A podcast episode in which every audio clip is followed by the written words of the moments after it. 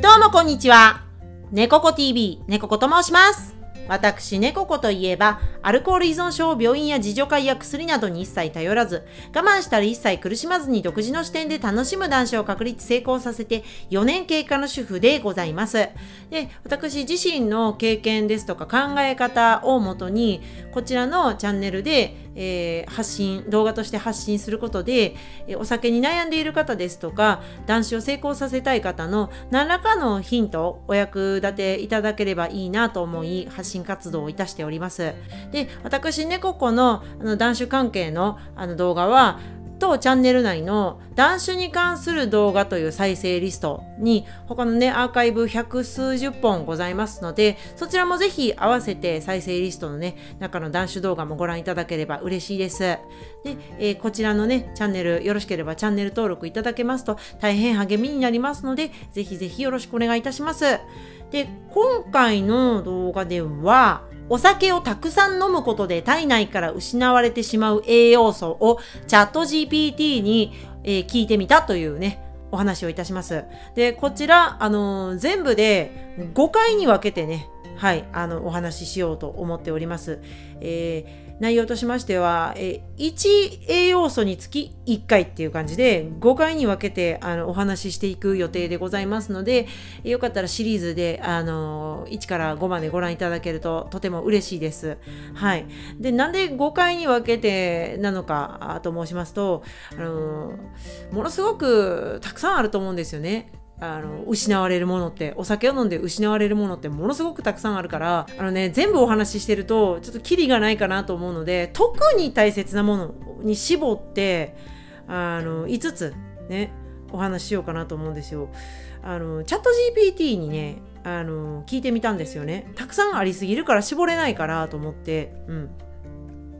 でその栄養素が5つ出てきたんですけど、まあ、結構なボリュームになりそうだなと思ったので1つずつ丁寧にお話ししていきたいなと思って栄養素大切な、ね、栄養素のことなのではい。なのでねちょっと5回に分けてのお話になっていきます。で、えー早速なんですけれども、えーチャット GPT にね私ねここ、あのー結構好きでチャット GPT を使っているんですけれどもチャット GPT にあの聞いてみたんですよね。うん。お酒をたくさん飲むことで体内から失われてしまう栄養素を多いもの順にその理由とともに 5, 5つほどね教えてくださいっていうふうにねあの聞きました。はい、要件あるんであの特に大切な5つってなんだろうなと思って、はい、聞いたんですけどちょっとねこうんそうですね、まあ、せっかくなんで5つって言ったんであの5つ言いますとビタミン B1 水分マグネシウムカリウム。ビタミン C っていうねその順番で挙げてくれました。はい。なので今回はこのビタミン B1 一番目に失われやすい栄養素のお話をしていこうと思います。で私ねここ結構あの健康オタクなのでこのねあのこういった本も持ってるんですけど見えますかねなんか栄養成分の辞典っていう本なんですけどあのねこれを見ながらあのちょっとね栄養素についてのお話はしていこうかなと思います。っていうのも栄養素って覚えきれないくらいいろいろな働きがあるのでちょっとすいませんカンペ見ながら話します。はいあのでもね私ねここ一通り一応ね今までついた職業の中で栄養素の勉強学生時代も含めてしてるのである程度はお話しできるかなと、はい、あの考えております。じゃ早速なんですけれども、えービタミン B1 が失われますよってチャット GPT 君は言ってるんですね。アルコールはビタミン B1 の吸収を妨げ、その代謝を早めます。ビタミン B1 はエネルギー代謝に重要ですっていうふうに書いてあるんですけど、まあ、ちょっと難しい言い方してるなと思うので、これ何何なのかと、どういうことなのかと申しますと、端的に言うと、お酒が B1、ね、ビタミン B1 の吸収を邪魔しますよっていうことなんですよね。お酒という成分アルコールという成分が。ビタミン B1 の吸収を邪魔しますと。吸収させないようにすると。であのその代謝、まあ、要するに体の中にいたものが外に出ていくことですね。はい。使い切って出ていくっていうのを早めちゃうよっていう。要するに体から失われやすくしてるよっていうことですね。ビタミン B1 を。はい。でビタミン B1 はエネルギー代謝に重要、まあ、要するにあの体の中で例えばパンとかご飯をね食べたとしますよね。そうするとそれが糖質なのでその糖質っていうのは私たちの体のエネルギー源なんですよね。活動をする時に欠かせないものなんですけどそのエネルギー源を生み出すのにこのビタミン B1 という栄養素はめちゃくちゃ重要ですせっていうことを言ってるんですね。ビタミン B1 がまずどういう栄養素なのかっていうことをカンペ見ながらお話ししますと、えーまあね、最初に言いましたように糖質をエネルギーに変えてくれるのであの使えるようにしてくれますね。はい、うーんそうですね食べ物ってそのまんまじゃ栄養素としては使えないのでちゃんと分解して使いやすい形に整えてでそこで初めて働きを発揮してくれるのであのその糖質はビタミン B1 が頑張ってくれることによってあのそのビタミン B1 が働いてくれることによってあの糖質っていうのはエネルギーとして、まあね、体のパワーになるんですよって使いやすくしてくれる使える状態にしてくれるんですよっていうことを言ってますね。はい、でこの糖質って、まあ、特にね日本人はね我々日本人はお米を食べますから、余計にね欠かせない栄養素だよっていう風にねこの本には書かれてるんですよねでもね比較的不足しがちな傾向にあるとも書かれてますね。はい。でビタミン B1 が不足するとエネルギーが単純に足りなくなってしまいますね。はい。体のエネルギーが減ってしまうと。はい。でなんかね乳酸などの疲労物質が溜まって疲れやすくなったり筋肉痛を起こしやすくなったりしますって書いてあるんで簡単に言うと体がだる重くもなってしまいますね。はい。でビタミン B1 の働きっていうのはそれにとどまらずその脳や神経にとっても大切なものなんですよね。私ねここのお酒が脳に及ぼす影響っていうね動画の中で最近出した動画の中でもお話しさせていただいたんですけど結構ね脳に対してビタミン B1 っていうのは相当ねあの重要な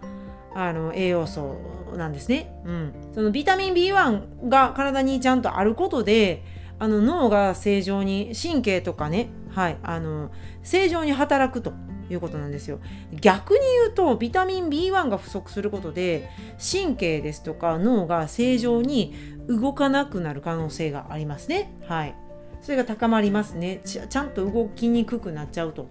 まあ、糖質もそうですけど糖質の代謝、まあ、要するにエネルギーもそうなんですけどエネルギー不足になりやすくなっちゃいます。ビタミン B1 が足りないと。はい。なので結構重要相当重要ですね。うん。でここ一番重要かなと私は思うんですけどここポイントですね。あのー、ビタミン B1 はアルコールを分解するのにも必要な栄養素なんですね。はい。お酒を毎日大量に飲んで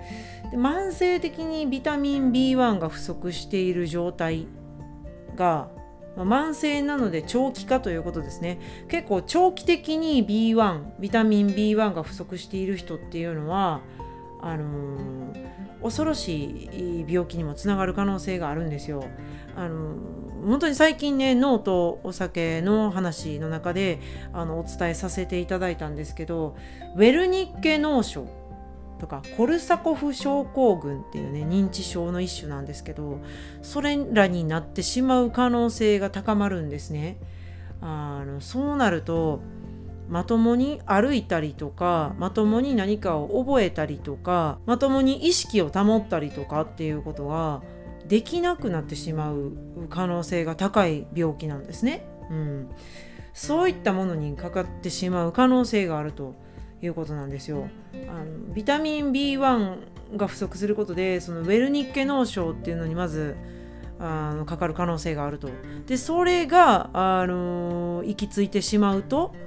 ひどくなってしまうとコルサコフ症候群になると。コルサコフ症候群になるともう一種の認知症という状態になるそうなのでそうするともう元に戻ることができないと。治す方法が今の現段階ではないそうなので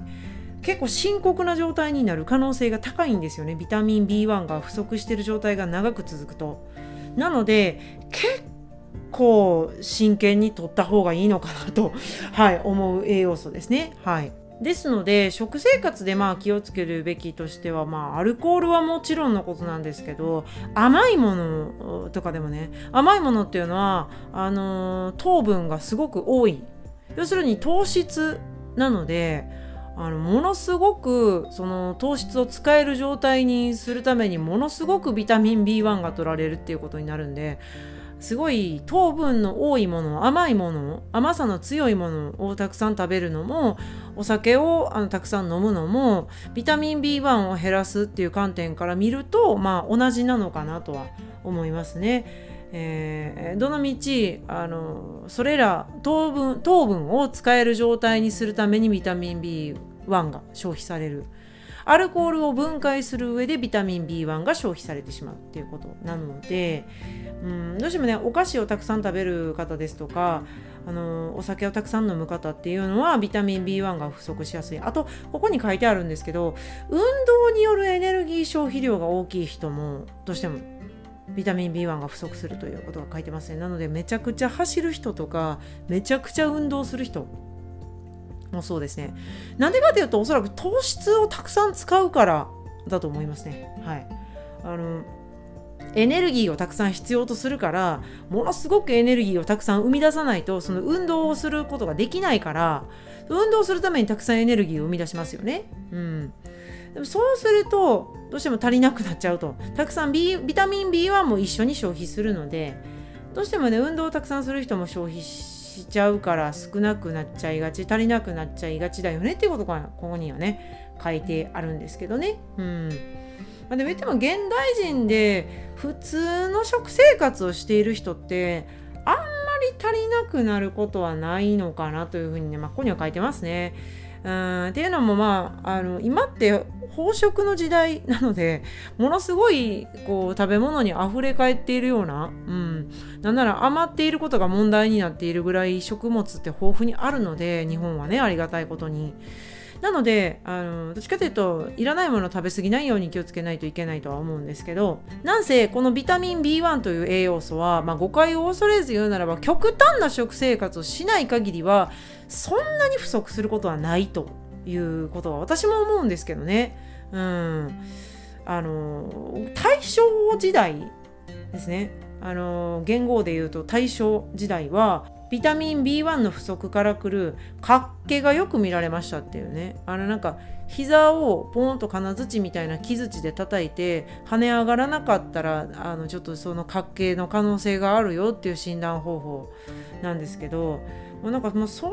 ももうほんと最近日本ではほとんどないんじゃないの？みたいなこともねあの書いてあるのでこの本には。うん、そんなに神経質に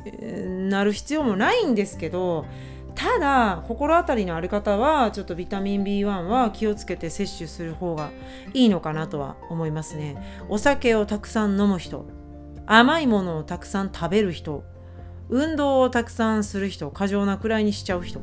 はちょっと気をつけた方がいいのかなと思います。ビタミン B1 は特に。はい。あのっていうのも足りなくなった状態が長く続くと取り返しのつかない事態に発展してしまう恐れがあるのでそのねウェルニッケ脳症とコルサコフ症候群のことなんですけどそれは結構かなり怖い病気なのであの別の回でもお話ししたようにうん。なのでね脳、うん、にものすごく重要な栄養素でもあるので、はい、ぜひね取るようにした方がいいですね。でこのチャット GPT 君についでにね聞いたんですけど、あのー、豊富に含まれているこのね栄養素が豊富に含まれている代表的な食材をね聞いたのでそちらもちょっとちらっと最後に言っときますと、あのー、豚肉玄米鶏肉レンズ豆が豊富に含まれているということなんですよビタミン B1 には。なるほどということですね。はい。なので、まあ、豚肉は結構ビタミン B 群が取れるので、うん、いいと思いますね。で、割とお安く手に入るし、いや物価高なのでね2023年現在は。上手にね豚肉取り入れていくといいのかなと思います。あと鶏肉もそうですね。まあ部位にもよるんですけど脂質的にはそんなに高くないのに油分はそんなに多く含まれていないけどタンパク質は高タンパクなので効率のいい、あのー、食材だと思いますね。鶏肉も非常にいいと思いますね。やっぱねお安く割とね手に入るので比較的。豚肉、鶏肉、これ相当いいんじゃないかなと思います。私、ねここ一押しの食材としては玄米です。はい。私、ねここも、あのー、もう玄米生活7年半、うん、してるんですけど、あのー、発芽米をね、食べております。ファンケルの発芽米を食べております。うん、雑穀もね、16雑穀を入れて食べてますけど、何がいいって、絶対食べるじゃないですか、米は。うん。米は絶対食べるから、